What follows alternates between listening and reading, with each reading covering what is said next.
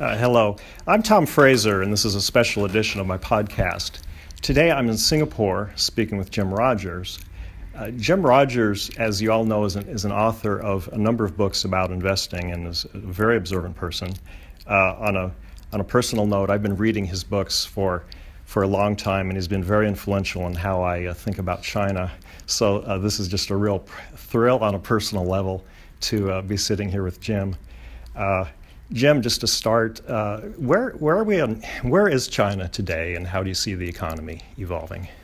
Uh, well, in the long term, China is going to be the most important country in the 21st century. China's had recurring periods of greatness. It's the only country in the world that has had recurring periods of greatness. You know, Great Britain was great once, Egypt was great once, Rome was great once. China's been great three or four times. They've uh, been the absolute top nation in the world, but they've also had total catastrophe and collapse three or four times. But they're the only country that, when that happens, after a few decades or 100 years, they turn around and go to the top again. 1978, Deng Xiaoping said we've got to try something new after disastrous three or maybe four or five hundred years, and they're on the rise again. They will be the most important country in the 21st century in the longer term. Uh, that does not mean there won't be problems along the way.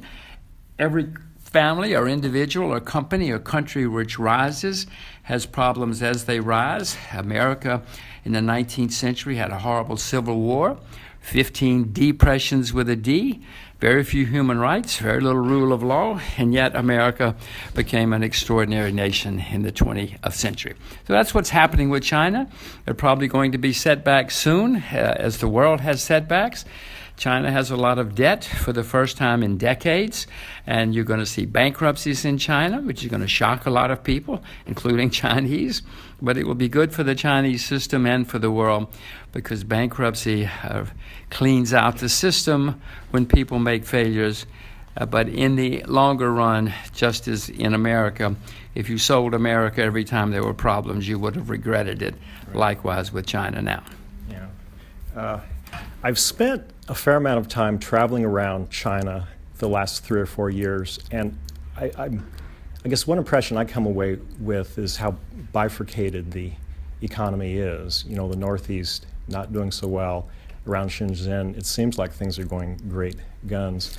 Uh, I mean, what, what, have you noticed about China's economy as it uh, has evolved from more of a developing world status to parts of it being more developed world and, uh, and how do you see that going forward? Well, China, certainly now. I first went to China in 1984, and what a, it was third world country. Yeah. Uh, uh-huh. You know, Mao Tse-tung had only been dead eight years in 1984, and they were still trying to recover. Deng Xiaoping's new policies were slowly being being implemented. But now, if you go to China, I mean, they have the most extraordinary infrastructure in the world, in all the places I've been anyway. I mean, they spend a lot of money building the country, and people are much, much, much better off now than they were before. They certainly have the best highways in the world, they have the best airports. Mm-hmm. You know, you fly to New York and you go to JFK and you know you're in a third world airport, etc. Yeah. But in China, everything works and works well, at least the things that I run into, and they're they're on the rise. It's uh, it's clear that things are that the Chinese are much better off now than they were 20 years ago, 30 years ago, much less 50 years ago, and it's working.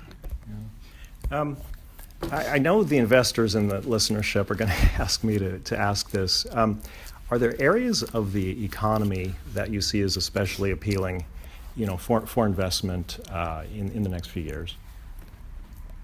Well, China has uh, many problems, which, which I'm not the only one who knows. China's horribly polluted. Well, Beijing and the governments are now spending a lot of money trying to clean up China. So, if you can find companies that are clean up the air, the water, the everything, you're going to get very, very rich no matter what happens in the world. Likewise, healthcare. China needs more and better healthcare. Uh, they're doing everything they can to improve the situation. Uh, if, if you find areas like that, one belt, one road, you've probably heard of it, that the Chinese are now building a huge communica- uh, tr- transportation system between Europe and the rest of the world and China. Uh, that's if you can get involved with those people, you're going to make a huge fortune. There are many areas of the Chinese economy which have a great future, no matter what happens to the rest. Oh, one, a couple of others, by the way. Agriculture in China. I'm bullish on uh, agriculture everywhere, but especially in China. The government has decided not decided, but uh, noted that in the past 35 years, the people in the cities have done very well. It's certainly much better than the people in the countryside. They're now spending a lot of money to help the agricultural pe- uh, industry and the areas of the country that, that have agriculture. So that has a great future everywhere, but especially in China. If you go forward, Chinese tourism you know, for the last few hundred years, it's been hard for the Chinese to travel, but now it's very easy to get a passport. It's very easy to take money out of the country for a trip, and there are 1 billion, 300 million of them. Chinese tourism has a spectacular future. Yeah. Uh, if, if, you don't mind, I'd like to take a bit of a tour around Asia for a minute. Um, I, I, spent some time in Vietnam, and I'd, I'd like to ask you um, is Vietnam the next China? Would you see them following a similar uh, growth pattern? Well, the Vietnamese are certainly, uh, they call themselves communists like the Chinese call themselves communists, but they are certainly among the best capitalists in the world right now, and they are having a revival. I, I they're not as good at it for some reason yet as the Chinese, but they're certainly having a huge revival. Whether they they will be one of the next Chinas, whether they're the next China or not, I I'm more optimistic about the future of places like North Korea, which are certainly more depressed, uh, and whether change is taking place. But but certainly, sure, I have investments in, in Vietnam. Why not? Yeah. Um, uh, uh, South Korea has been in the news a lot just in the last few weeks, and uh, you know Samsung has faced some challenges, uh, Hanjin shipping, Uh, uh, some political issues as well. Um, how, what, uh, how are things going to develop there? Well, South Korea's great future will be when they merge with the North. At that point, Korea will be perhaps the most exciting country in the world. You'll have a country on the Chinese border with 75 or 80 million people, lots of natural resources in the north disciplined, cheap, educated labor in the north. In the south, they have vast amounts of capital and expertise. So, South Korea's great future will be when they merge with the north. In the meantime, they got uh, various and sundry domestic problems. Maybe the, the next election in uh, May of 2017 will help sort those problems out. Um, uh, Japan is also an interesting country, and they've um, they've uh, you know, a bit ahead of other countries uh, as far as demographic change is going, and that, that's changed the economy. Um, how could you talk to demographics a bit in Asia? Well, there's a very serious demographic problem developing in Asia. First of all, they're not having any babies. Mm-hmm nearly every Asian country has uh, declining population or will have declining population soon because there are no babies being born. There's a worse problem that there are no girls. Uh, very, very, very few girls are being born in Asia.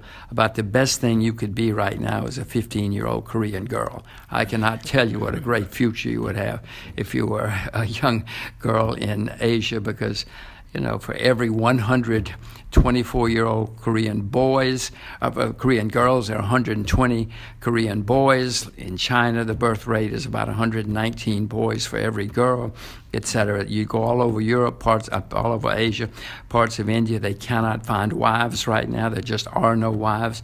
So there's a huge, huge, huge demographic problem of gender in, in Asia, as well as a, just absolute numbers. Now, this happened a thousand years ago in Europe, and a thousand years ago in Europe, there was a huge shortage of females, and the boys' family used to pay dowries in Europe because they needed wives. And you know now in Asia, the girl's family pays the dowry.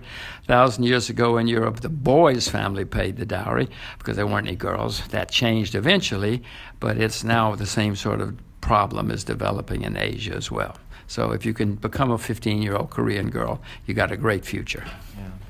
Yeah. Um, in Indonesia, yes, Indonesia is also a country I wanted to ask about. Uh, you know, one of the largest populations of any country in the world, and uh, I, I, think, would you say, on the cusp of making some significant uh, uh, economic changes? Well, I hope so. Uh, I used to be skeptical about uh, Indonesia, but they seem to be getting their act together now. Vast natural resources, as you know, a very large population, and uh, with certainly capitalist leanings and capitalist experience, uh, it does seem to be getting better f- now. Uh, my skepticism of 30 years ago has turned out to be wrong. Okay, well, well, this is the conclusion of the first segment of my interview with Jim Rogers. Uh, to learn more, please go to the second segment of this interview.